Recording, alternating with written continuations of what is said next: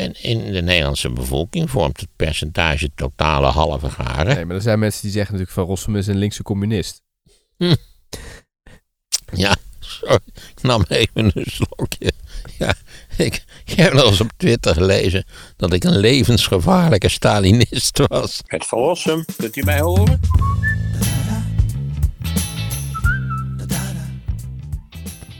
Was trouwens nog een kwestie, althans als jij niet nog wel andere dingetjes Nee, hebt, ga je gang.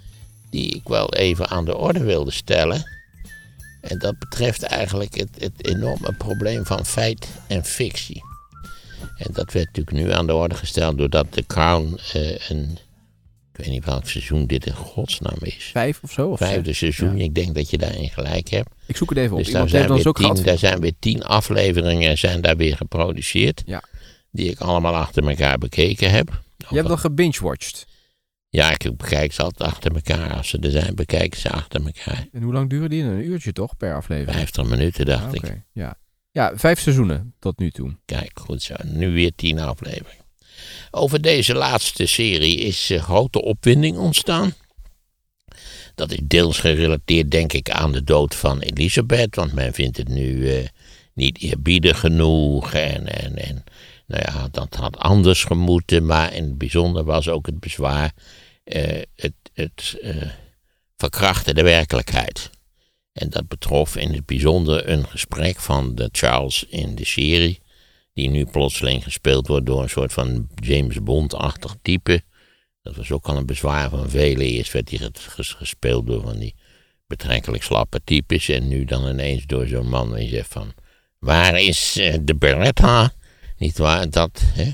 heeft, heeft, James Bond heeft toch altijd een Beretta bij zich, of niet? Ja, dat zou goed kunnen. Maar het is bewust dat ze iedere keer nieuwe acteurs kiezen. Hè? Dat is bewust. maar je ja. bent als kijker natuurlijk gewend aan de vorige personages. Maar ik, ik kom zo op dit punt.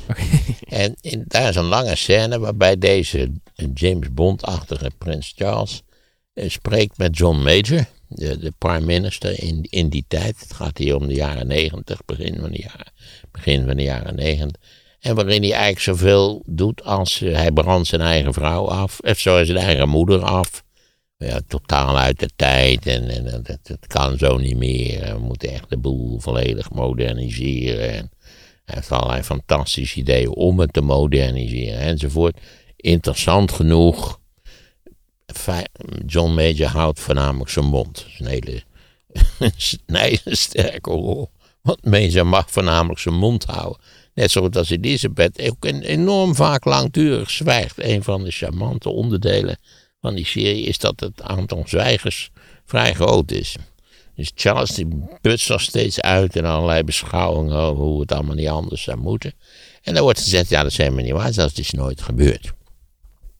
Waarmee natuurlijk toch geclaimd wordt dat het is een serie die, laten we zeggen, de waarheid moet representeren van die gebeurtenissen tussen, niet waar, het moment dat Elisabeth de kroon aanvaardt in 52 en gekroond wordt dan in 53 en nu. En, en ik denk dat dat een misvatting is. Ik denk dat je veel beter kunt zeggen: dit is een televisiedrama.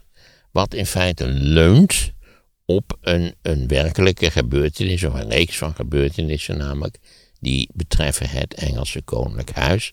Maar het is niet de ambitie om precies nauwkeurig gedetailleerd de werkelijkheid te laten zien. Om het eenvoudige reden dat dat helemaal niet kan. Geef, niet waar, de makers van die serie de ruimte om er een drama van te maken. En dan zou het best nog eens zo kunnen zijn dat in feite hier de waarheid vrij capabel gelogen wordt, als het ware.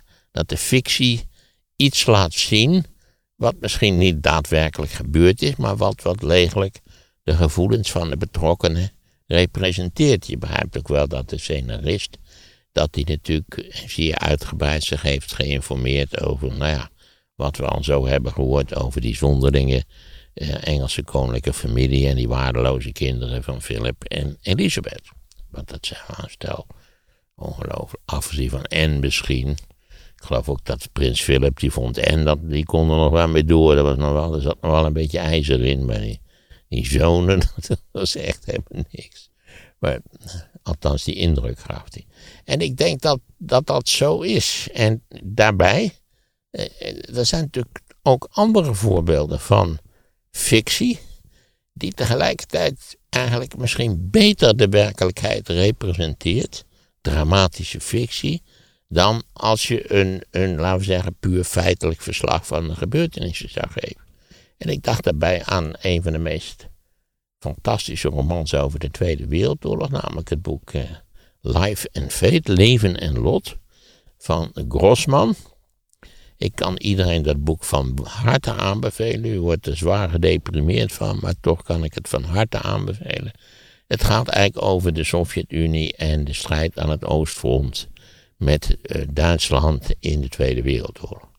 Het is, een, het is fictie, maar tegelijkertijd zitten er enorm veel elementen in die, laten we zeggen, in feite de werkelijkheid representeren. En ik denk dat leven en lot misschien wel de beste weergave is van het, van het immense drama van de strijd aan het Oostfront, die er gemaakt is. Veel beter dan wanneer je allerlei officiële documenten onder elkaar zou hebben gezet. En, en nou ja, je letterlijk, dat is niet waar vaak de zwakte van historici. Dat ze natuurlijk, ja, zij, moeten zich aan de werkelijkheid houden. En, en soms kan de fictieschrijver, of in dit geval van de kraan de scenarist, misschien die werkelijkheid beter in beeld brengen dan wanneer het een perfecte weergave van de werkelijkheid zou zijn. Dus feit en fictie. Fictie heeft mogelijkheden om, om laten we zeggen, de werkelijkheid te representeren op een wijze die beter is dan wanneer je alleen maar je beperkt tot wat de werkelijkheid te bieden heeft. En wat is er dan beter aan? Ik denk zelf dat de scenarist eh, van bijvoorbeeld de Crown goed begrepen heeft dat, dat Charles stront genoeg had van, de, van, die, van die moeder. Eh, die hem ook regelmatig kritisch toesprak, waarbij je altijd denkt, Elisabeth heeft groot gelijk. Eh, wat dat betreft. En ook van Diana, daar had hij ook genoeg van. Ja, van, ja, dat had hij misschien sowieso beter niet kunnen doen. Maar ja, hij mocht niet met Camilla trouwen, die was al getrouwd. Ja. Met die Parker Bowles natuurlijk. Maar heb jij medelijden dan met Charles als je naar die serie zit te kijken? Nee, niet veel. Nee. Ik vind dat uh, als ik naar die serie kijk, en nogmaals, als ik dat zie als een dramatische vormgeving van, van zijn op zichzelf ellendige bestaan, met ja. Elisabeth had genoegzaam duidelijk gemaakt dat ze haar opdracht als koningin zag als een opdracht van boven. Van God. Ik wijs even naar het hemeltje van de A3. Sorry dat ik er laatst een A2 van maakte. Dat maakt niks uit. Ik heb die eens opgezocht. Die bestaat dus ook. Ik weet, dacht de A2 ja, sterker nog, de A2 is een veel interessantere auto dan de A3. De A2 is echt een fascinerende auto. Ik vind wel een beetje een rare vorm. Ja, maar dat, dan moet je nooit... Dat is typisch de moderne autoconsument. Dat die zegt, laat, het is een hele effectieve vorm namelijk heel wat effectiever dan die A3 van jou, eerlijk gezegd. Ja, dus ik denk dat de scenarist die gevoelens van, van Charles, van God, beter het nog aan toe. Kan mijn moeder niet opblazen, dan kan ik koning worden, want ik heb het allemaal zo goed voor elkaar. En ik heb mijn organisaties en ik maak me dik voor dit en ik maak me dik voor dat. En ik denk dat dat, laten we zeggen, de werkelijkheid eh, beter... Je kunt zeggen dat het gesprek met John Major heeft nooit plaatsgevonden. Overigens kan Major moeilijk anders iets doen dan zeggen: het heeft nooit plaatsgevonden. Dus 100% zekerheid hebben we op dat punt niet.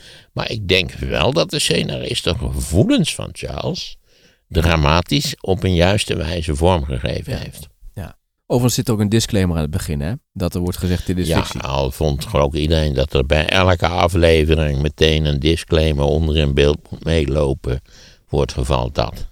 Ik vind het als dramaserie zeer geslaagd. Ja. Nou, afgezien natuurlijk het feit dat het decor, al die fijne auto's en van die reusachtige Daimlers en zo, en ouderwetse Rolls Royces, dat je ook denkt, of Engeland heeft er ook wel een zootje van gemaakt. Hè? Wie, wie bouwen tegenwoordig Bentleys? Bentleys en Volkswagens. Hè? Wie bouwen Rolls Royces? BMW. Rolls Royces zijn hele grote, hele dure BMW's. Dat is toch Denk je dat nou eens even in, de Tweede Wereldoorlog, nietwaar? En dat had deze twee Engelse topmerken, edelmerken zegt men altijd, nietwaar? Dat die er zo'n zootje van hebben gemaakt na de oorlog, dat ze opgekocht zijn door de Duitsers en dat de Duitsers er veel betere auto's van hebben gemaakt dan ze waren. Ja. Dat is, heeft toch iets immens pijnlijks eigenlijk. Ja. De Crown, daar werd ook nog uh, kritiek op gegeven dat het, uh, het leek wel of het budget wat minder was. Werd door sommige. Oh ja? ja, minder paarden, minder grootste tafereelen. Minder paarden. dat vind ik zelf helemaal geen enkel probleem. Ik vond toch al dat er veel paarden waren. Hm. Ja. Het zou eigenlijk ook voor de Nederlandse politiek ook nog wel eens leuk zijn, zo'n serie, toch? Zo'n dramaserie. We hebben er een paar gehad. Ja, ik weet niet of we dat kunnen. Oh, jemie, nee. Kreeg altijd dezelfde acteurs natuurlijk weer. Ja, precies. Je moet er niet aan denken. En dezelfde regisseur. Monique van der Ven als de koningin. Ik weet het niet of ik daar zo uh, enorm enthousiast over ben. Dan moet er ook een hoop geld in gestoken worden, ja, toch? het kost veel geld. Dat is altijd het probleem. Nee, maar Soesdijk als, als, als decor. Ja. Ik heb zelden zo'n burgermanstroep gezien als dat Soesdijk. Ja. Terwijl dit heeft nog wel een soort van ja, cachet. Maar goed, het is natuurlijk wel leuk om ook rond Rutte, wat er nu allemaal gesproken, om daar een soort van fictie achter de schermen van te maken. Nou ja, we hebben die serie natuurlijk met, met Beatrix en Lubbers, waarbij Lubbers dan steeds haar schouders gaat masseren. Wat mijzelf wel als, als, laten we zeggen, dramatische vormgeving.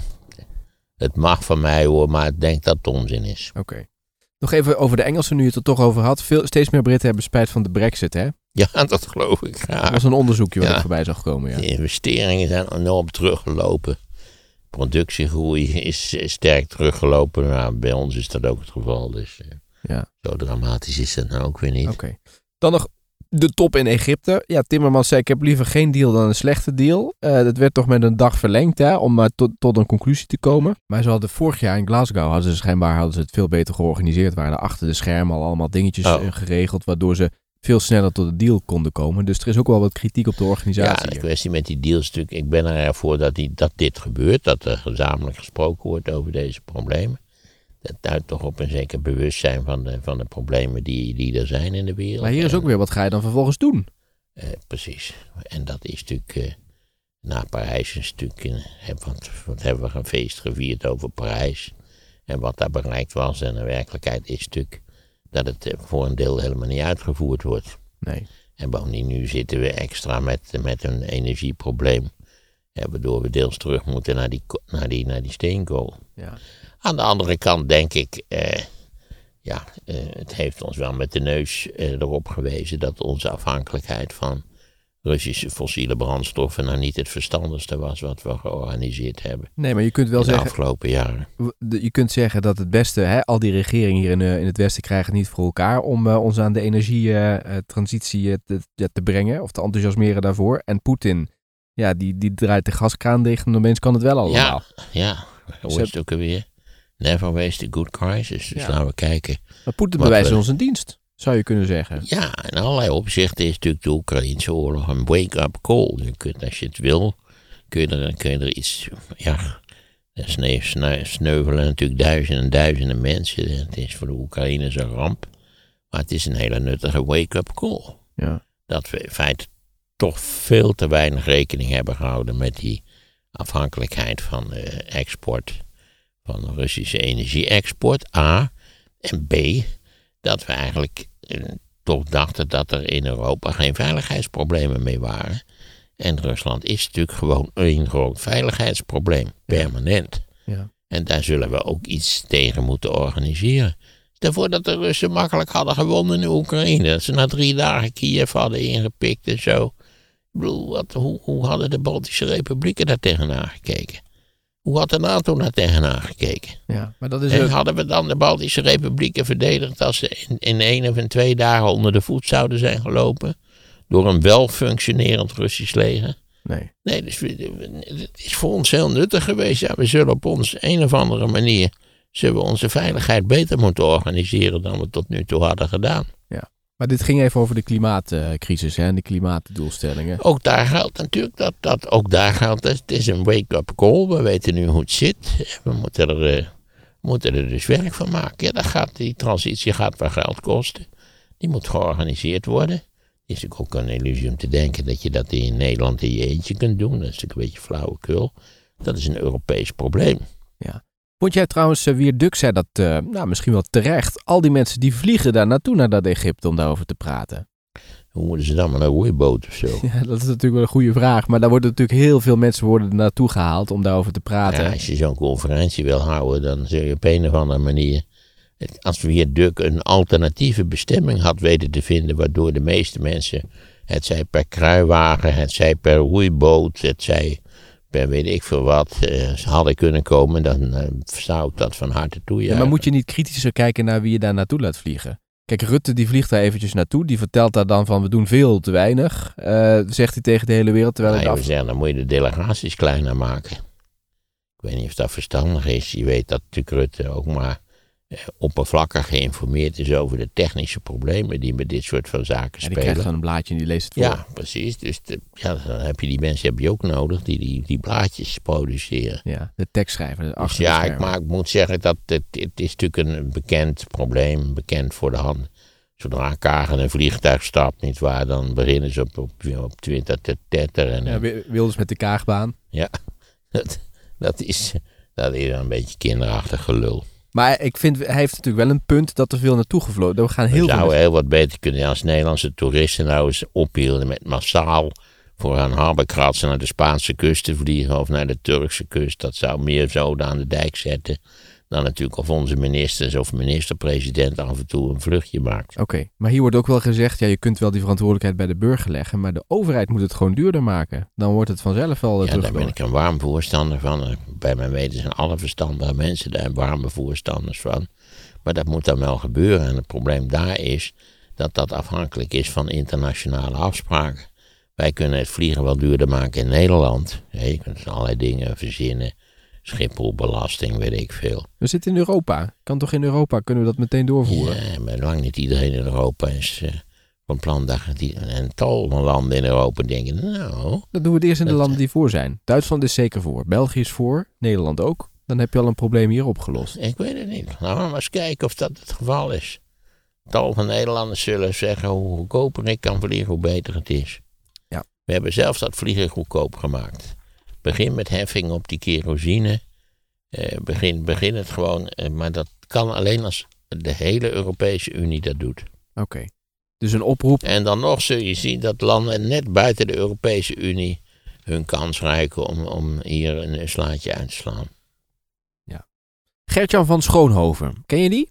Nee. Die zegt de VVD die moet bereid zijn wegens asiel de stekker uit de coalitie te trekken. Dat is zijn, eh, zijn standpunt. Het is niet gebeurd op het congres van de VVD, hè, want ze hebben Bedoelt allemaal... hij dit in, in negatieve of in positieve zin? Nou ja, hij zegt de Moet, moet er aan de emigratie een eind worden gemaakt? Of, of moet het juist eh, fatsoenlijker worden aangepakt dan tot nu toe het geval is? Hij zegt, eh, het is nu van groot belang om te zien hoe het VVD-voorman Rutte en zijn beloftes vergaat. Staat hij straks weer met lege handen, en daar lijkt het wel op, dan moet, het er maar, moet er een einde aan zijn verhaal komen met deze coalitie. Getuigenispolitiek is prima in de oppositiebankjes, niet in vak K. Maar nogmaals, ik, ik, eh, moeten, moeten we de emigratie beperken? Of, of eh, moet het fatsoenlijker aangepakt worden? Wat is, wat is, zijn, wat is zijn stelling? Nou ja, hij zegt premier Rutte die duwde de opstandige VVD-fractie terug in het hok. En hij, het is nu ook wel, zegt hij, van belang dat de VVD, gezien hun eh, standpunt hier op dit, eh, dit toch gevoelige punt, dat ze recht terughouden. En dat doen ze nu niet. Eh, Rutte wil de coalitie overeind houden en dus zegt hij tegen die achterban, jongen, jullie moeten hier nu voorstemmen, anders dan, dan kapseist de Ah, coalitie. dan, dan, dan is mijn interpretatie van wat hij wil, is dat de VVD uit de coalitie stapt en dat de VVD, aangezien we het toch op een of andere wijze geregeerd moeten worden, dat de VVD zijn heil zoekt bij partijen ter rechterzijde. Ik denk dat de PVV enthousiast zal zijn in een dergelijke coalitie. Ja, 21 ongetwijfeld ook. Wie weet is, is Gideon van Meijer ook eh, Dat weet ik zeker. tijdens de Die maakt een organisatie van. de bestorming van de Bastille toch bereid om ook mee te doen. Fijne coalitie, allemaal kletskoek.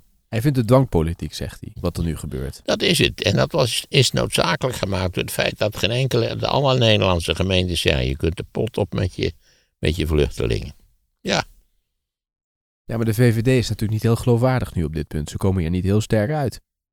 nee, natuurlijk niet. Omdat ze natuurlijk, de VVD wil twee dingen, namelijk aan de ene kant aan zijn conservatieve kiezers uitleggen dat ze ook enorm tegen al die immigratie zijn. En tegelijkertijd zitten ze met het praktische probleem van al die immigranten waar ze iets mee moeten. Ja. Ja, dat is moeilijk te rijmen, die twee zaken. Hm. Maar de ene manier om te rijmen is, is dwangpolitiek. Oké, dus jij vindt het niet zo gek dat dat nu zo gebeurt en dat eh, ook het congres Ik daar... vind het volkomen begrijpelijk. Hmm. We hebben al eens eerder uitgelegd dat een groot deel van die immigratie, die, die, daar is helemaal niks aan te doen. Het overgrote deel zijn, hoe heet het, is arbeidsmigratie in de Europese Unie. Dat is waar de Europese Unie onder andere voor is, om één grote arbeidsmarkt te creëren. Ja. VVD-jongeren hebben gezegd, het is wel eens klaar met Rutte. We hebben een nieuw, een nieuwe leiderschap nodig. Maar dat zeggen de jongeren altijd. Dus dat is niet Ja, zo... nee, ook een beetje een eentonige boodschap van, mag ik eens vragen wie dan, eh, wie Rutte gaat opvolgen. Schippers, jouw vriendin. Nou, dan hoop ik dat Rutte blijft zitten. Ja, je vindt Rutte niet zo, niet zo erg als Schippers. Nee. Maar die komt toch heel goed over. Het is een Ik- vrouw.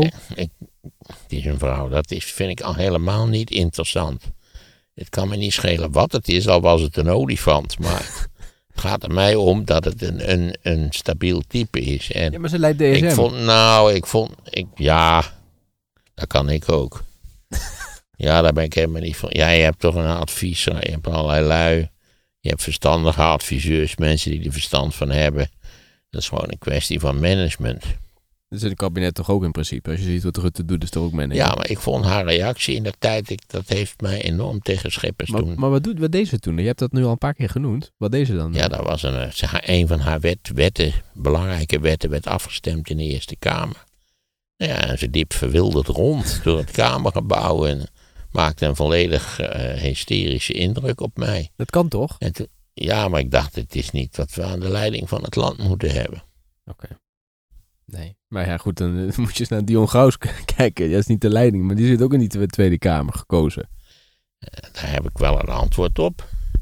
Namelijk het bekende antwoord: kijk eens, het, het moet zo zijn dat de Tweede Kamer een redelijke representatie is van de Nederlandse bevolking.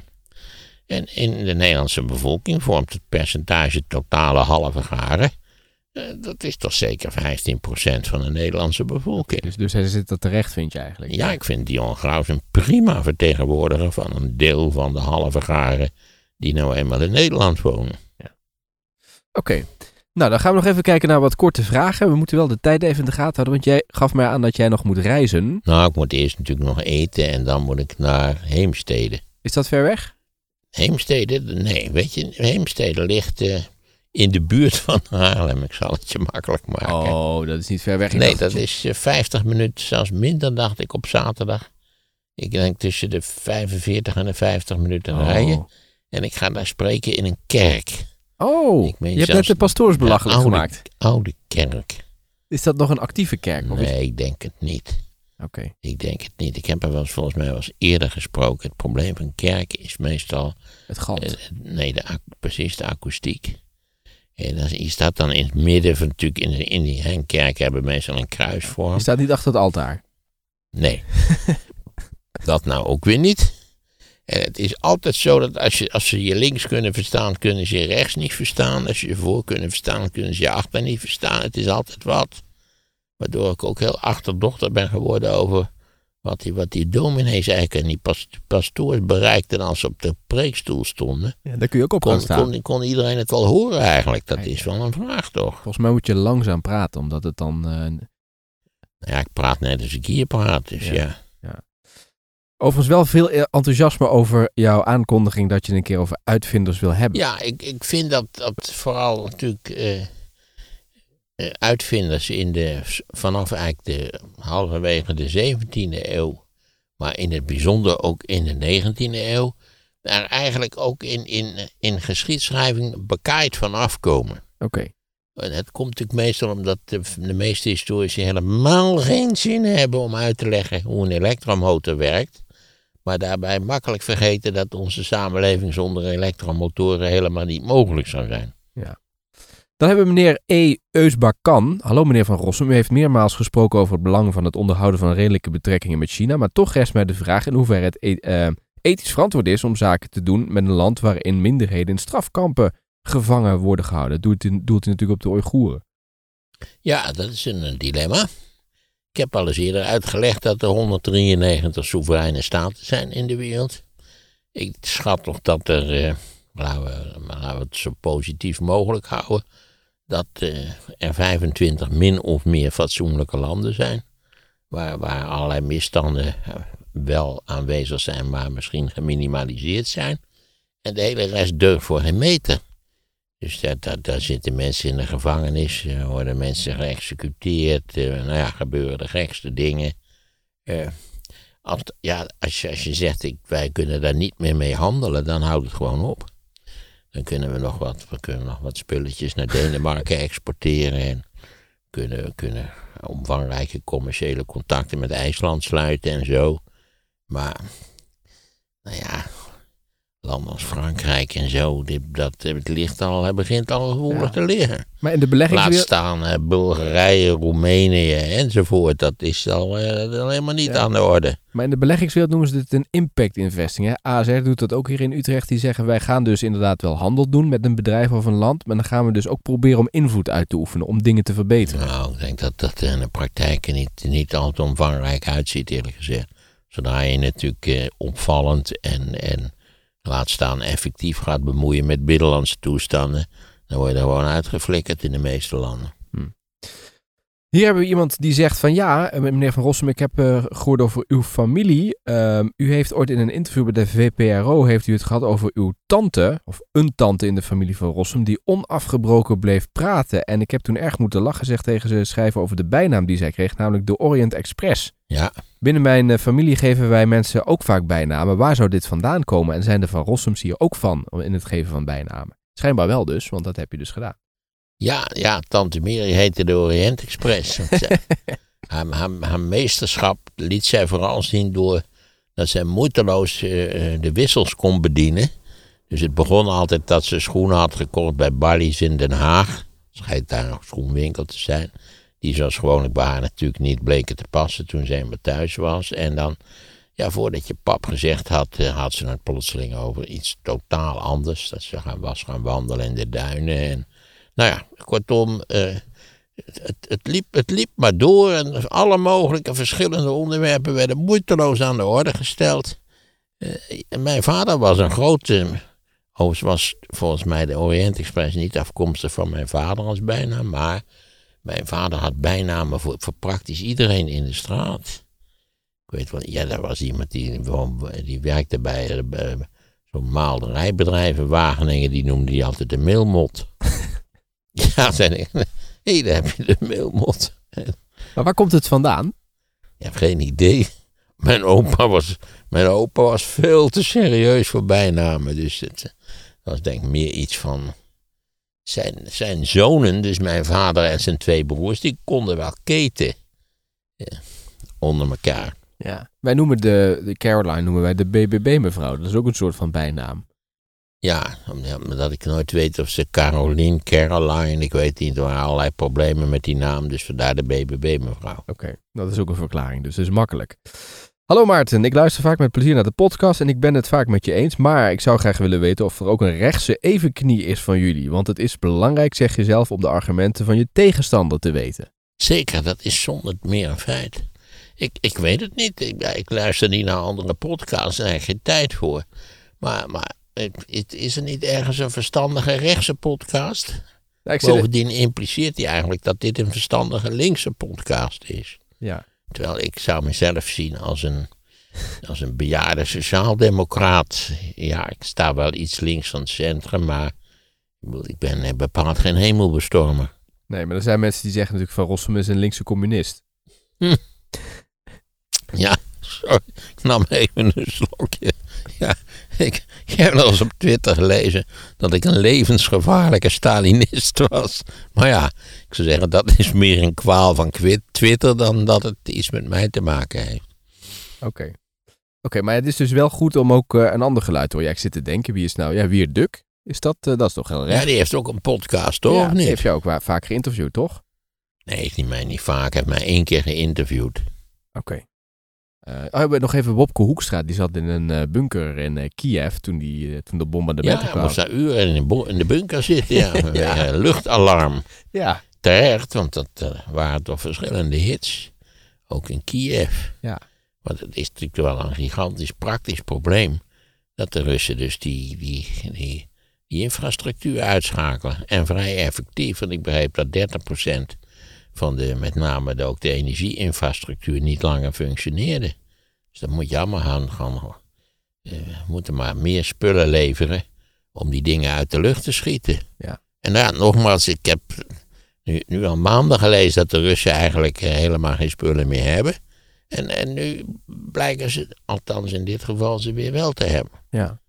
Maar hij is wel weer veilig teruggekomen en er is ook heel veel kritiek op zijn media-optredens weer. Want hij zat weer bij op één, maar hij schijnt daar weer, hij schijnt heel erg voorgelezen en bedacht altijd te praten. Hè. Het schijnt nooit echt een interessant gesprek te zijn. Hij zegt nooit wat. Hij komt niet tot de kern. Hij lult Ik heb eromheen. al eens eerder gezegd, eh, hij lijkt me echt totaal ongeschikt als politicus en wel in het bijzonder ongeschikt als leider van het CDA. Hij wordt genoemd als de opvolger van Rutte. Maar als je dit toch ziet, dan, heb je daar niet heel veel Daar hoop in. we geen sprake van. Joh, de CDA mag blij zijn als ze nog zes zetels overhouden in de Kamer bij de volgende verkiezingen. Ja. Ja, die krijgen wel klappen, zou denk ik. heel raar zijn als we dan weer Wopke Hoekstra minister-president zouden maken. Ja, misschien zit hij in zijn eentje dan nog daar. Misschien nog wel één Kamerlid van het CDA, ja. Het ziet er natuurlijk dik naar uit dat die BBB-mevrouw, dat die, eh, althans, dit, nou ja, dat zakt ook wel weer een beetje weg, geloof ik. Ja, maar goed, de, de campagne voor de, moet nog op gang komen. Hè? Dat is waar. En de vorige keer hadden we Baudet als grote winnaar met de uil van Minerva. Ja, de, natuurlijk de provinciale statenverkiezingen, die hebben natuurlijk een, die zijn attractief voor dit soort van eh, bewegingen, partijen, hoe je ze maar noemen wilt. Omdat natuurlijk de opkomst is vrij beperkt en ontzettend veel mensen denken, joh, laten we eens een lolletje doen, hè. laten we eens heel wat anders doen. Dat zijn natuurlijk ook vaak mensen die onder, bij de Tweede Kamerverkiezingen wel min of meer een verantwoordelijke stem uitbrengen. En dan bij deze gelegenheid nog eens een lekkere Hè? Lekker net goed. Een beetje de, beetje de opgeheven middelvinger. Zullen we de volgende keer één uitvinder doen? Eén uitvinder bespreken? Eén uitvinder, ja. Ik zal één uitvinder uitzoeken. Ja. Ja, laten we dat doen. Weet je al iemand? Nee, ik denk dat ik dat me dan eh, zal concentreren op de stoommachine. Oh ja, Hoe zijn we aan de stoommachine daar weet je veel van. Daar hoef je niet veel van voor te bereiden. Precies. En hoe, wat moet je weten om een stoommachine te kunnen maken? Want daarvoor moet je een bepaalde, op zichzelf vrij simpele, maar toch doorslaggevende inzichten hebben. Oké. Anders kun je die machine namelijk niet bouwen. Dus als mensen al vragen En die hebben, inzichten hebben we eigenlijk pas na 1650. ja, als er vragen al zijn, kun je ze al insturen over de stoommachine. Ja, al zeker. U kunt vragen over de stoommachine, maar ja, wat je daarover moeten vragen? Nou ja, allemaal dingen, interessante vragen aan jou. Ja, ik heb er ook nog eens college voor gehouden voor het studium generaal. Dat was enorm leuk. Want een wat oudere meneer die had zo'n speelgoedstoommachine meegenomen. Een vrij grote speelgoedstoommachine. Dus we zijn met het college begonnen met een demonstratie van die speelgoedstoommachine. Het ding liep als een trein werkelijk. Ja, ja. Een beetje een rare metafoor in dit verband, maar die liep echt. Zo'n zo'n lekker snel lopend stoommachientje met van die, ja, van, die, van die blokjes erbij, weet je wel, voor de hitte en zo. Het was een geweldig succes. Schiet me nog één ding te binnen trouwens over Pelosi. Die heeft eh, gezegd dat ze niet meer door wil. Hè, in, eh, Ja, Pelosi stopte men, dat was ook wel voor de hand het is liggend. 80 plus, denk Ze ik. is twee, in 2003, dacht ik, voor het eerst aangetreden als leider van de eh, democratische factie, fractie in het Huis van Afgevaardigden. Ze is 82. Het is mooi geweest, zou ik zeggen. Ja. Misschien Italië toch, hè? Want dan zochten ze toch nog een, wat was het? Een Ambassadeur. ambassadeur, ja. Dat daar een prachtige ambassadeurswoning leeg staat, heb ik begrepen, in Rome. Ja. Dat zou best kunnen. Zit ze wat dichter bij Michiel Vos? Ja, zeker. En bovendien heeft ze dan. Het, eh, van haar man loopt iets minder risico dat iemand met een hamer op zijn hoofd komt slaan. Ja, ze hebben natuurlijk een heel groot landgoed nog in Californië, volgens mij, hè? Daar ligt. Ja, hij is een eh, schatrijke, hoe heet het, eh onroerend goedontwikkelaar, als ik het wel heb. Oké, oké. Zij is de dochter van een eh, democratische burgemeester van Baltimore. Kijk. Waar ga je vanavond over praten? Jee, dat, ten eerste is dat bij mij nooit helemaal duidelijk. Ik kijk altijd hoe het gesteld is met met de politieke verhoudingen in de stad waar ik spreek. En of men tevreden is met de gemeenteraad enzovoort. Maar het zal toch voornamelijk gaan over eh, de midterms. En dan, dat, die koppel ik dan in principe aan de gebeurtenissen in Rusland. Interessant. Leuk. Voor de hand liggend, maar je kunt er moeilijk niet, niet, niet over hebben. Laat ik Nee, en daar ga je zeggen. twee uur over praten. dat eh, iedereen hoopt ter plekke dat, dat ik het tot anderhalf uur zal beperken. Maar meestal loopt het wel uit de hand, ja. Oké. Nou ja, veel plezier in ieder geval. Nou, ik hoop vooral dat ik goed verstaanbaar ben. Ja, hier wel. Ja, hier ben je dit, is een ideale, ideaal studiootje eigenlijk. Maar ik zeg je nog, die, A, die Audi A2 dat is een, echt een topauto. Maar die zie ik nooit meer rondrijden. Nee, dat is een hele tragische zaak. Dat is echt een briljant ontwerp. Het zat briljant in elkaar. Het had een aluminium carrosserie in allerlei opzichten. Het was, toen die op, toen die op de markt verscheen, was er een klein dieseltje, zat er, kon je daarmee krijgen. Was de zuinigste auto op de markt. Is nog heel lang zo gebleven. Hij was hartstikke ruim. Maar zoals jij al zei, hij zag er gek uit.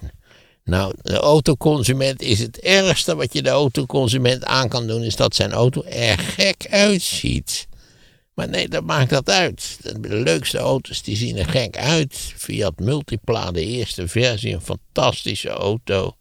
Eh, wat mij betreft ook de, de, de hoe heet het, eh, de Toyota Prius, die ook altijd kritiek had vanwege zijn uiterlijk. Een geweldige auto. Een briljante auto in allerlei opzichten. Ja, maar waarom zien we hem dan nooit meer nu? Het was een mislukking. Ze hebben, de, ze hebben de productie na twee jaar gestaakt, bij mijn weten, omdat hij niet gekocht werd. Ja, de mensen willen een autootje. Ook, als, ook kleine autootjes moeten er na oordeel van veel mensen uitzien alsof het echte autootjes zijn.